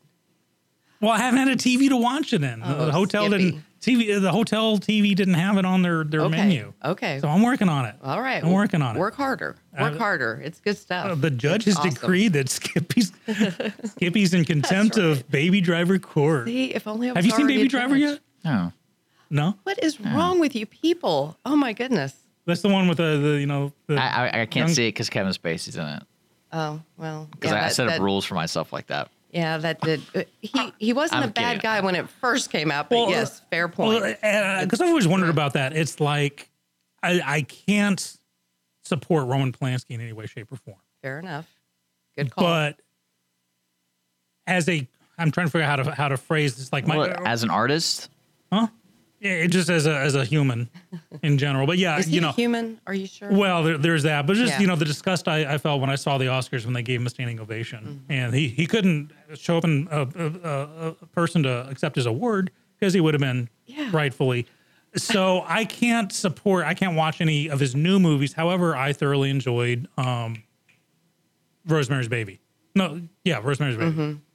So it's like, or or you know, I can quote tons of old Bill Cosby monologues. I grew up on that. right. So now I, you know, I can't support. I won't watch a rerun of Cosby Show, but I thoroughly enjoyed it at the time. So like Kevin Spacey movies, it cannot be denied. But L.A. Confidential, American Beauty, these are awesome movies. uh, usual suspect. Usual, Usual Yes. Suspects. Although that movie ticked me off because I figured it out in the first five minutes. You did not. I did. Look at the big brain on you. no, only What movie? Look at the big brain on Brad. The Big Brain and Brett Hall. You guys are slow. That's Pulp Fiction. Oh yes, you're absolutely right. He had to shift gears. No, my, my two reasons for for figuring out, and, and it made me mad. You, you know, there's this literary device called Chekhov's rifle, Okay. which is Anton Chekhov said if you if you sh- if you describe a rifle hanging on the wall in chapter one, you have to use it by chapter two, and you, you Yeah. can't. And so, first off, Keyser Söze, Kevin Spacey, KS. I thought Spoiler alert. okay, I, there, there- there's a moratorium that that long was a statute. I don't know if you know this, but there's something called statute of limitations, Kristin. And what? Okay, all right. But the other enough, one was enough. you see the very first scene, the, the the the shadowy figure takes out this gold lighter and does a really cool thing with it Mm-hmm. to light it, and the close up is on his hand. It's Chekhov's rifle. It's right there. Check out how cool he starts his lighter. Five minutes later, later Kevin Spacey is trying to flick a lighter and he Ah. just can't do it. And I'm like, dude. I can't believe you. You look at you. And I'm I, no. I was I didn't want to know. Well, I love true. being like scared in, in movies, you know, like the scary movies. Yeah, You know, Paranormal Activity scared the pants off of me. I love that movie. that's a great movie. Every time I watch, my wife won't let me watch it anymore. I bought the Blu-ray and everything. She won't let me. Aw. I know, right? Aw. But we'll watch Baby Driver tonight. Okay. All right. That's a promise. Okay. Next time I come back on, Well, you you go over know, what, what movies have you seen, Kristin, that best portray what happens in the in the courtroom? Oh gosh. Well, Because you're about to switch sides. Now I've heard that my cousin Vinny follows procedure pretty dead bang on. you know, isn't that strange? But my cousin Vinny, that's probably the winner on just in terms of how court works, what you do step by step by Uh-huh. step, how objections are presented and ruled upon, all of that. And you wouldn't expect that because it's my cousin Vinny after all. But that one's as Hey, won close to Marisa an Oscar, as- and she earned that Oscar in my humble She opinion. I'm was pretty saying. awesome. It's- My only problem with well, my, my two problems with my cousin Vinny. First off, trying to pass off Joe Pesci as a 30 year old. Fair point. The second one, Wait, what? yeah, Are you serious? Yeah. Oh, you can if you're in the close ups, you see the tape pulling back his skin to, to hide the wrinkles. They un- say he's 30 tube. in it, though? Yeah, he had just Mm-hmm. graduated law school and passed. The, it took um four years to pass the bar. Yeah. So he's third he- time's the charm. He charm. can't be okay. Let, let's add ten years and say forty. No, this is Joe Pesci trying Mm-hmm. to pass himself off as the. 40. But they never said 30. no, but the implication, especially when he's with twenty-two-year-old Marisa Tomei at the time, Yeah. anything beyond thirty is just icky. That's, that's I don't know actually about kind that. of the other point is Marisa Tomei, Joe Pesci. Hmm. Match made in heaven. Match extremely Well, their unlikely to character, occur. their characters were match made in heaven. But the, my other issue was that Joe Pesci made it through law school and eventually passed the bar, but didn't know about basic discovery law, which Mm-hmm. means if I have it, the other side can have it. right. Or, or I'm actually they can't, it's not that they can't have it; they have to have it. Yeah. Yeah. Is is that not covered in law school? that is definitely covered in law. Okay, school, just so, checking. Yeah. Isn't that one of those scenarios that you have to ask? Like they don't willingly give you everything. You just you have to. well, let me uh, let's test me here because I used to work for a couple of law firms. Okay. So with discovery, um, when you request discovery, there's When you say work with, you mean client? no, no. I Okay, actually, I'm just making sure. I actually worked, uh, used to work in Vinson and Elkins, and then Fleming, Hovenkamp, and Grayson, two different law firms. And those names mean nothing to me. Yeah. Uh, so you have request for production, which is producing documents. You know, you mu- you request for I, I want all your phone records. You must provide bills. Yeah, but you have to request it. There's not. There's not like a mediator. Yes, and then the other side gets to respond with this is overreaching. This you can find, you know, and then there's request for request for interrogatories, and that's answering questions, which is also discoverable evidence. So tell us all the people you know of here and this and that. And there was a isn't there a third one? Request for admission. Admissions. Thank you. I know. And see, there's a new one since back in your day. Request Oh, for wow. disclosures. Ooh, talk to me. Oh, yeah, it's exciting stuff. It This is. Riveting. is. Well, Well, that's one thing. I, I mean, I can't imagine. Every job has a boring part, and I remember being there for jury duty, and the judge was just sitting there. And the only time that she spoke was when there she was giving instructions of the process. But I was like, I can't imagine doing that twice a week, just sitting there and doing the same thing with that. Because the lawyers are just ready; they're just ready to start questioning. They want to get it to it. But then, but the judge, I feel like, has to read these things, and if she doesn't read them by like what's given to her, then it's like the whole thing's a wash. Is that really what it is? That's really what it is. because so- she was not very. It wasn't like she was enthusiastic about not being there. It was more of just like, all right, A, B, C. so do judges Mm-hmm. secretly want like the Armando Sante? Uh, no, no, it wasn't Armando Sante. Who was it? Um, oh, Al Pacino. You're out of order. Do they Oh. want the blowups in the courtroom to happen? They do not want the blowups in the courtroom. Because in the movies, it's like the judge gets excited when something. I know. What's I the? know. These are movies.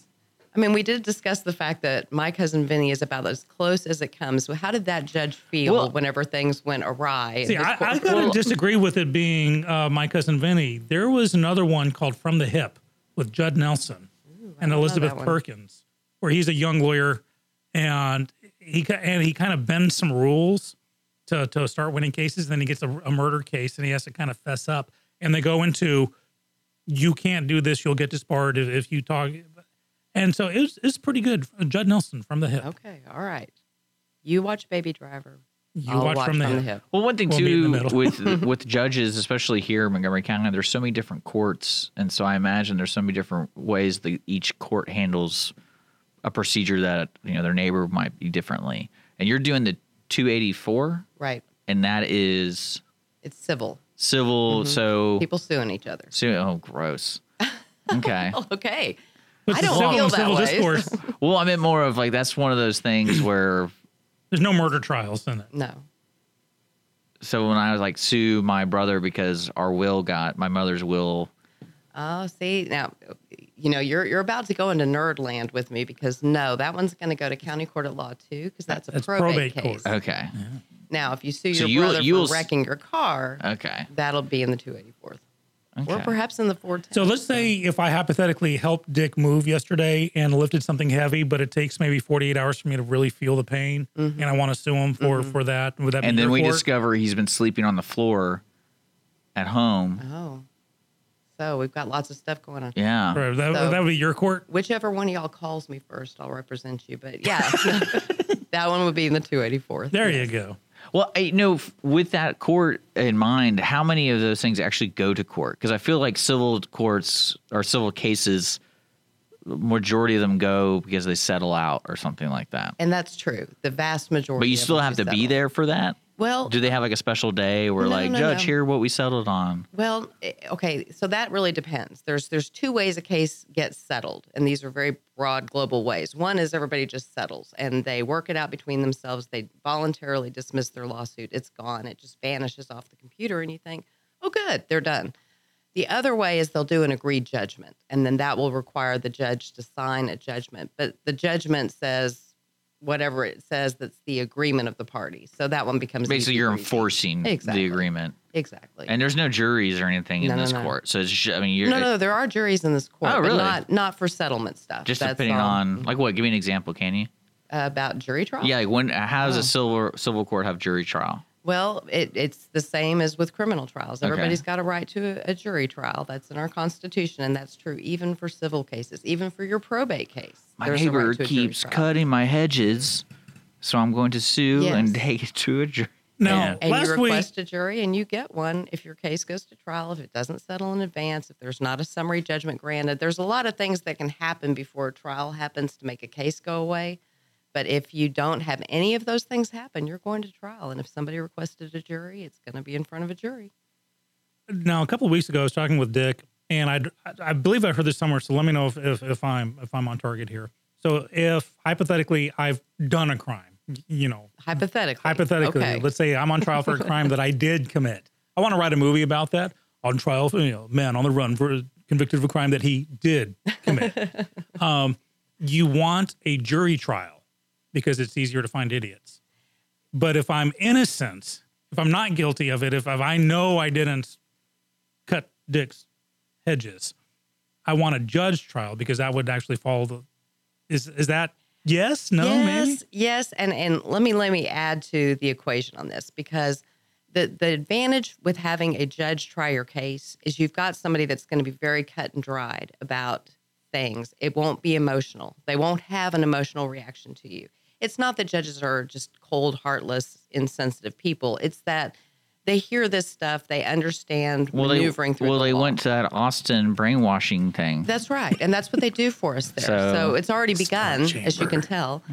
But with with jurors, it, it's a unique thing to be sitting on a jury. It's a unique thing to actually be sitting through a trial, and they're very into it until they get bored. Which it doesn't take long for them to discover that on television and in movies, trials are so much more interesting than in real life. But they have an emotional reaction to things.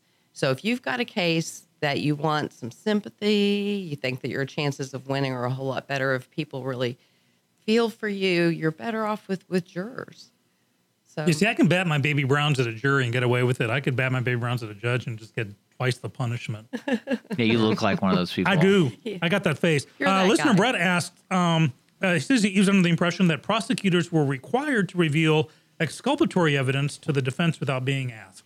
Now that is true. So let's circle back to that because I'm glad that you asked that question. Brett asked it. Okay, Brett. So here's the deal. Discovery is done in both civil cases and in criminal cases, but the rules are different. So in criminal cases, you're right. Exculpatory evidence, which means any evidence that would tend to show that you are innocent, has to be provided by the prosecution to the defense, period, end of story. In civil cases, however, nobody has to produce anything. They don't have to provide answers or documents or any of that until it's been asked. So that's a key fundamental difference between civil discovery and criminal discovery. So there you go, Brett. You're right on it. Well done. Good question, Brett. So, how does one, you know, Dick had jury duty the other day, and, and I'm not saying he was like, oh, I got to do jury duty, but let's say there could have been the standard, how do I get out of this? You know, I've never been chosen for a jury. And to me, uh, that's annoying. Again, you have that look. Well, that's that's the thing. How You're so? I'm not guy. asking how I get off jury duty. I'm asking how do I get on jury? How do I get on a jury? Oh, the less talking you do in during Oh, it's called wow, voir great. I'm screwed. See, if you're not from Lubbock, it's called voir dire. But in our world, we call it voir dire, which is just the jury selection process. And the way juries get selected, it, they actually avoid deselection. So, what does that mean? That means the first 12 people that don't get struck are going to be sitting on your jury. And so it's just a matter of Xing people out. Each side has a certain number of strikes that they can make for people like like you, Skip, who just they look at you and go, uh-uh, we don't want that guy. So they can just choose to strike you. They don't have to have a reason. It's just a Is that gut feeling. Well, oh, look, profiling. we're about to go down this They're path. profiling me. We'll start talking about the challenges that relate to. Uh, what if I shaved the evil looking issues. goatee? Yeah. That would probably improve your odds. Okay. But the thing is, the more people talk, the more you start going, hmm, we don't want that guy. Or maybe we've got an issue with that guy. One side may love you because of the things you're saying, but the other side necessarily is going to hate you. And so the more you talk, the more likely you are to get struck. If you just kind of sit mute and don't really do much, and you look, you know, you get rid of the beard, you know, and you sit Well, there and just I- stay I quiet. mean, I But I look like imagine Ben Franklin without it. Well, I imagine the struggle too is when I was sitting there, there was like 50 of us, Mm-hmm. and they had to choose 12 people, and they have four think from that hours pool- basically to do it. And I'm Right. like, there's no way they're going to get everybody to come out and say something. They're not. Because when, when I was doing it, it was a uh, custody case, and there were some jury people who were crying, Oh, wow. and I was just like, man, this is heavy. Clearly, I'm not experienced. the closest I ever got to a, a, a jury to being selected was I made it through these different rounds, and there were only a, slightly more than a dozen, and it was a, a civil case, but it's where a guy on a bicycle had been hit by a car. And he was okay, but he was suing for damages, and so it was almost like a throw. Uh, uh, I can't remember if it's the judge or lawyer said, "Okay, so pretty much you people left. Uh, none of you have been actually been on a bicycle hit by a car, right?" And I had been. Oh, so I had to raise my hand. Boom! I'm out of there. It's like, come on, I can be fair about this. Because the lawyer That's actually funny. hit me. And- Well, you know, one thing that was interesting about when I was on the, doing the process is there were certain rules of what the lawyers could ask and what they could allude to. And it, it what happened and by the end of it, I had more questions about this mm-hmm. case because I was like, this is such an odd thing. Is there a way I could follow or subscribe to this case so I could see what happens at the end of it? Because I think at the when we were there, basically the grandparents were fighting for custody, but they were also representing the the mother. But the mother didn't want custody. But the all three of them were there, and the dad was on the other side. So I was like, something's going on here, and it's almost like a lifetime movie. I was like, something's going on here, and I want to know more, but we couldn't ask because they weren't allowed. To, yeah, they weren't allowed because like some people were asking. And they're like, "Well, I'm a grandparent. I did the exact same thing that's going on here, but maybe like what's really going on because that changed the way I approached the situation." And I was like, "What is going on?" But is there any way to find out? Sure. There's actually two ways to find out. One is you can sit through the trial.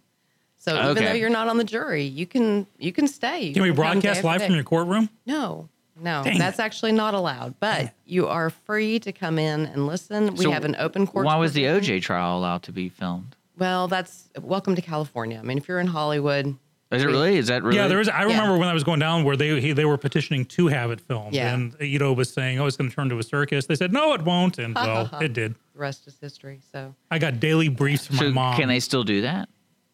A court can do that. The Any court, court. can allow cameras in the courtroom, but the the starting point is now we're not going to be broadcasting from the courtroom. And there's really there's several reasons for that. One has to do with not there, there's a certain rule that witnesses that are going to testify later have to stay outside of the courtroom so that their testimony won't be influenced by what other people No, that's say. easy when. It becomes really easy when you're broadcasting for any So you could just to tune technically have them in on the day of the ruling, right? Yeah, yeah, but you're not going to be a witness. You've been struck from the jury, so you are free to just sit there and watch. And Okay, listen that's and interesting. Even It's- What's take the other way? want. What's the other way? The other way is to check out the district clerk's website and take a look at that file, and you can see the pleadings in that file. But the key thing that you'll see is the jury verdict, and so you can take a look at the jury verdict and see how the jury decided. Can you lay bets on it? Uh, not legally, but yeah, sure. You heard it here first, people. if you want to place an illegal bet, go for it. well, see, now I'm, I'm hosed on the uh, because being on a jury because you're saying be quiet. Tonight, I'm actually I've got callback auditions. I've been asked to audition for Twelve Angry Men. nice. Well, I can't be silent, so this is I'm being taught everything opposite. It's, it's a play about Is that what it is? jurors. Well, and originally they're like eleven to one to convict, and this one holdout who Henry Fonda played him in the Henry movie Yeah. is convincing them all to his side of it. It's, it's great. It's a little courtroom drama or, or jury room drama, I should say, because it all it all takes place in the jury room. But it's all talking, so that's what I've been trained to do. So I, much like And I'd that's be- probably why they don't I'd want be- you there. If I were a lawyer in real life, I'd be disbarred within 12 seconds, but I'd make an awesome TV lawyer. Same thing with juror. I guess uh, never be on a real. Always, always the uh, acting juror, never the juror. We're going to take a break now, but we will be back. We're not going to let Kristin Bays leave us yet. She's stuck with us for a little while longer.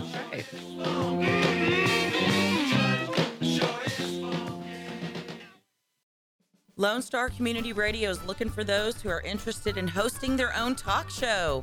With monthly and weekly slots available on Conroe's FM 104.5, 106.1, and on irlonestar.com. Start your own podcast, create your first YouTube channel, and be on TV. Contact Lone Star Community Radio online at irlonestar.com or call the message line at 936 647 3776 to take your first step into the radio world.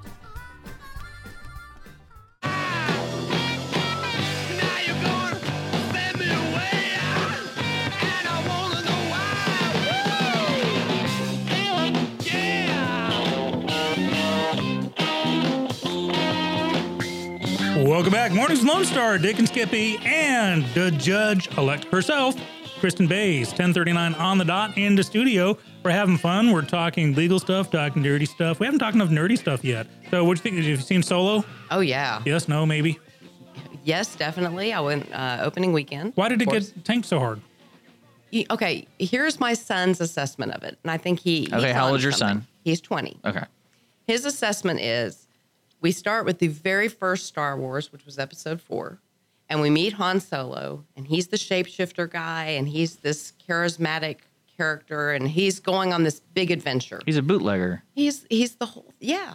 He's got the whole thing going on. But it's this big adventure. And so now we hearken back to his youth and we discover that nah, he's really been going on adventures all along.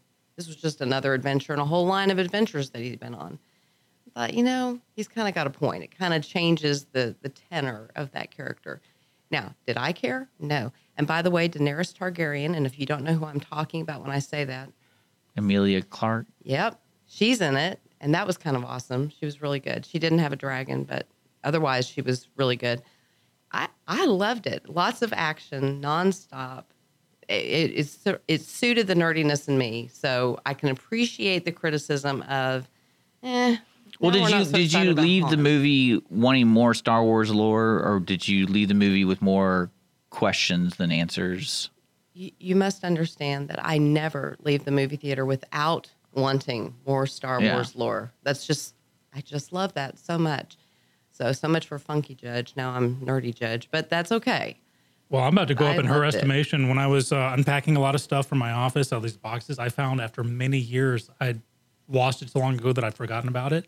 Uh, you know, I went to the same high school as Mark Hamill in Japan. Did you really? Just before I left Japan, he came for Mark Hamill Day. I had a card. He signed the card. I have That's a signature. awesome. I told my son because my son gets when, when I go on to the next uh, next uh, bonanza. Uh, my son gets the good stuff: my autographed Hitchhiker's Guide, my autographed Mark Hamill card. So he wanted to make sure that that would be added to the uh, the will list. You you've got some good stuff. I got That's some, I pretty got some quality stuff there. Yeah, I got lucky. I met Douglas Adams once. Dude was tall, Oh really? like six foot fourteen. I mean, he just he stood up and he just kept on standing. He was tremendously big. That's funny. Sweet guy, I though. wouldn't have guessed that. Sweet I guy. don't know why I wouldn't have guessed that, but I wouldn't have. So Yeah, no, he's, he's a huge guy. so it is. What time is it already? We're almost. Oh, no. Ten forty two. So what's the next step from being judge? Is that something like? Well, because one thing I always wonder the, the numbers pertain to what the court is, but when you wanted to run because it's an elected position, is it something where you just kind of waited for this specific court to open, or is it more of like I just have a desire to serve as a judge? I don't care what court it is. I'm just going to throw my name in the hat, no matter what court's opened up. Honestly, it's a little bit of both, and let me tell you why Okay. I say that. Because what I do for a living is I'm a civil litigator. I do civil trial work. I also do some probate trial work, but which is kind of in the same mm-hmm. realm of civil. And so the courts that I ran for previously, and yes, I had some failed runs along the way. I ran for County Court at Law number two. I was beaten by Claudia Laird, who is awesome We love in every Claudia. way. We love Claudia. I mean, I've always loved Claudia. Even running against her, I still love Claudia. She's an excellent judge. That court handles probate and civil, which met with what I knew as a lawyer. Mm-hmm. Then I ran for the 410th District Court, was beaten by Jennifer Robin, another excellent judge, a standout in Montgomery County. And that court handled civil cases as well. So there were courts that opened up along the way that were all criminal, and that's just not my that's not my area. Mm-hmm. And so I didn't run for those. Now, did I always want to be a judge? Yes. But I need to be a judge who's a good judge. I need to be somebody who's experienced in the things that the court handles, and so it needed to be a civil court. 284th does civil. And so that's the one I ran for. That's the one I've got, and that's where I'm going to be. Okay. So it's a little bit of both. I wanted to serve as a judge, but recognized that it needed to be a civil court. And so the courts I've run for have all handled civil cases. So you're gonna have an idea of what you're doing. Absolutely. That's good. That's a good thing. Well, what I like to do when we get like an expert in their field uh, is give them little like trivia questions and stuff. Awesome. But t- uh, I know you because you know we we've had many a discussion, and so I know she can you can pick uh, case law out of your head. So we're going to give you some some um, examples and see what the ruling might be. So hypothetically, let's say that I found out yesterday that someone tried breaking into my car okay. unsuccessfully, and I put a sign in my window last night that said "Smile, you're on." You know, basically trying to get them to to try to break into it again. Um, if I came across them doing that, if I was waiting, eh, how many times could I shoot them before I was in trouble legally? Um, so if, if Brett Ligon is listening, you should turn off the radio immediately. No. Um, so you have set this person up to come break into your car. well, no, they'll, they'll, target they'll, they'll probably come back already. Let, let me just suggest to you, don't do that. That that would not be a good thing to Well, do now. okay, let's see if they came back on their own own steam. If they came back on their own steam and you were there and your life was threatened or your, your wife's life was threatened or you felt that there was some child on the street whose life was threatened, you are free to shoot. That's that's Texas. That's how we do things here. If you want it another way, go to another state. But, you know, when you're luring the guy in so that you can play target practice with them, Sean, come well, on now. son of a gun tried to break into my car. I'm just saying. So okay, so That scratch sounds that one. awfully like revenge to me. I but, just wanted you to know if I was because I, I did hear something that said every bullet has a lawyer attached to it, meaning every time you shoot shoot a gun, you have to That's be able to justify that. Mhm. Okay, number two, the uh, the Mueller investigation Okay. is largely based apparently on the Steele dossier, Mhm. Christopher Steele dossier. If it is determined that Christopher Steele made this up because he hasn't been subpoenaed yet, but let's say he gets subpoenaed, he testifies, and it is determined that he the events that compelled the beginning of the Mueller investigation were false. Therefore, it was false evidence. Would the investigation at that point still be a legal investigation? Okay, so there's two answers to that. Okay. Number one, if there's something, if they went in and thought everything was legal and legit and started their investigation and then determined later, like if, if someone has an informant who's a big fat liar, but you didn't know that at the time. And so you went on this investigation and along the way, you discovered some things that were totally legit if your informant hadn't been a liar. It doesn't necessarily eliminate the things that you did subsequently that still lead you to a conclusion. And the second answer is of course, this investigation is going to continue. This investigation will never end. We will all be collecting Social Security, and this investigation will very likely still be going on. Wait, just give me Social saying. Security when I, I keep on Oh. hearing it's going to go bankrupt before I Good get it. I will be point. so mad. Okay, so there's that one. Finally, and this is a this is a hypothetical that I tried asking my sister on. I never got a clear answer on this. So let's say you're in trial and there's there's a uh, a a video that shows this lawyer's client doing it, doing the crime. I mean, there's like no doubt, and it's Okay. time stamped and everything. But the video is excluded, The- and you know it's in chambers, and they look at it. For, for some reason, this video has been excluded, so the jury can't see it, and it, it apparently so it doesn't exist in the court's view. That's right. So let's say the lawyer then gets the his client up on the stand. The client says, "I was nowhere near that," and I basically is lying. Now he the lawyer hasn't suborned perjury because the guy's just saying on his own. But can the judge say, "Oh, hey, wait a second, I saw the video where you were there"? Oh, see, that's so much more of a complicated question than you know. So let's let's walk through it, and I'll do it briefly so that people don't fall asleep. Y'all, hang on, keep drinking your coffee. The evidence is excluded for some reason, so that evidence isn't coming in as proof that the guy committed the crime. Now the guy has said, "I was never there," and there's evidence to show that he was. That evidence can now be used potentially as some kind of, of impeachment evidence because now the guy has taken the witness stand and has lied, and there's evidence that disproves the testimony he's just given. So it may come in, but it's going to have a very limited scope. For example, the judge may instruct the lawyer you can only say that there is a videotape that shows him being at the scene, but you can't show the videotape, something along those lines. Number two is if the witness testifies, I was never there, and the videotape shows that he was there, but there's still a problem with the videotape.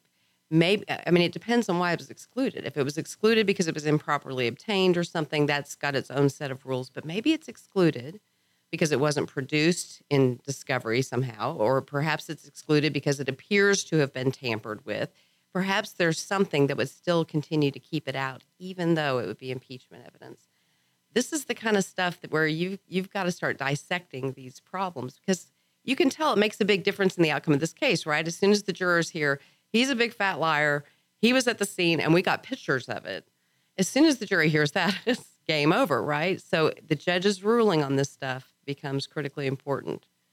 So Well, it's a good thing you to have a smart judge. Now you and know. I asked that one because, uh, you know, my third wife uh, was a lawyer, and uh, watch why the third divorce is so horrendous.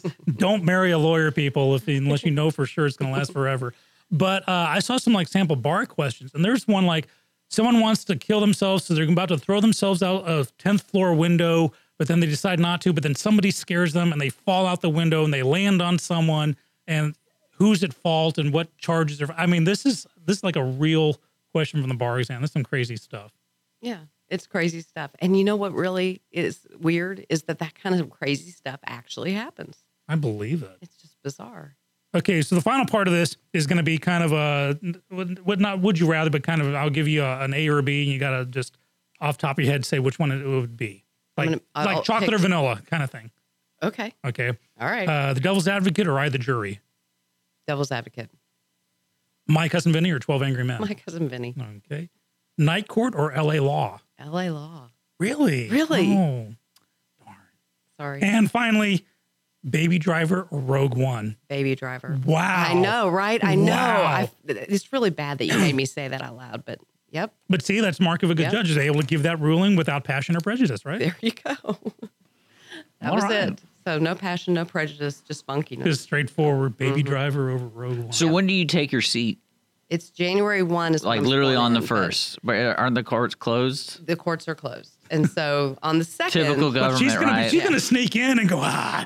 I, I probably am. They'll give me a They, key. they give you a key? Yeah, I'll have a key. So I'll be up there and I'll be setting up the computers and the IT people will be like, no, no, no, no, don't touch it. But So I'm just telling you guys right now in the IT department at Montgomery County, I'm going to be messing with my computers on January 2nd. So Okay. get things going.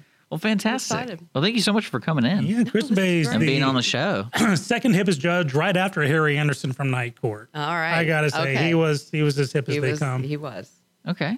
yeah, I mean, I, I believe you. Night Court, man. Uh, you think I know what Night Court? I know what it is. Oh you think my I watch god, it? it was such a wonderful show. It was a He, he got he got ele- he, he got appointed to the bench because he was home on a Sunday afternoon.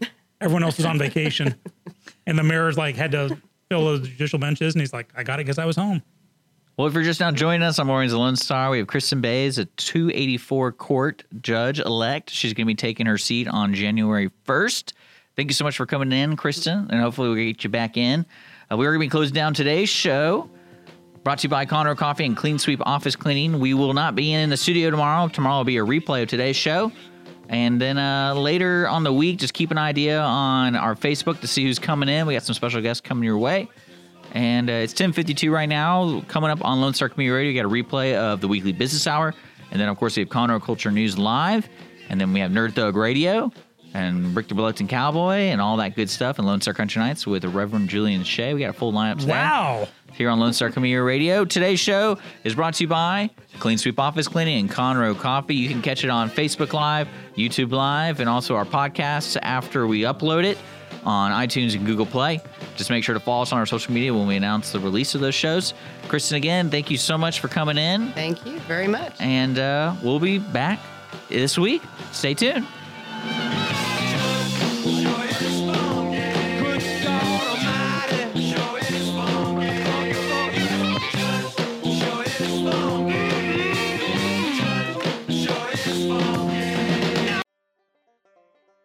Thank you for checking out this production of Lone Star Community Radio.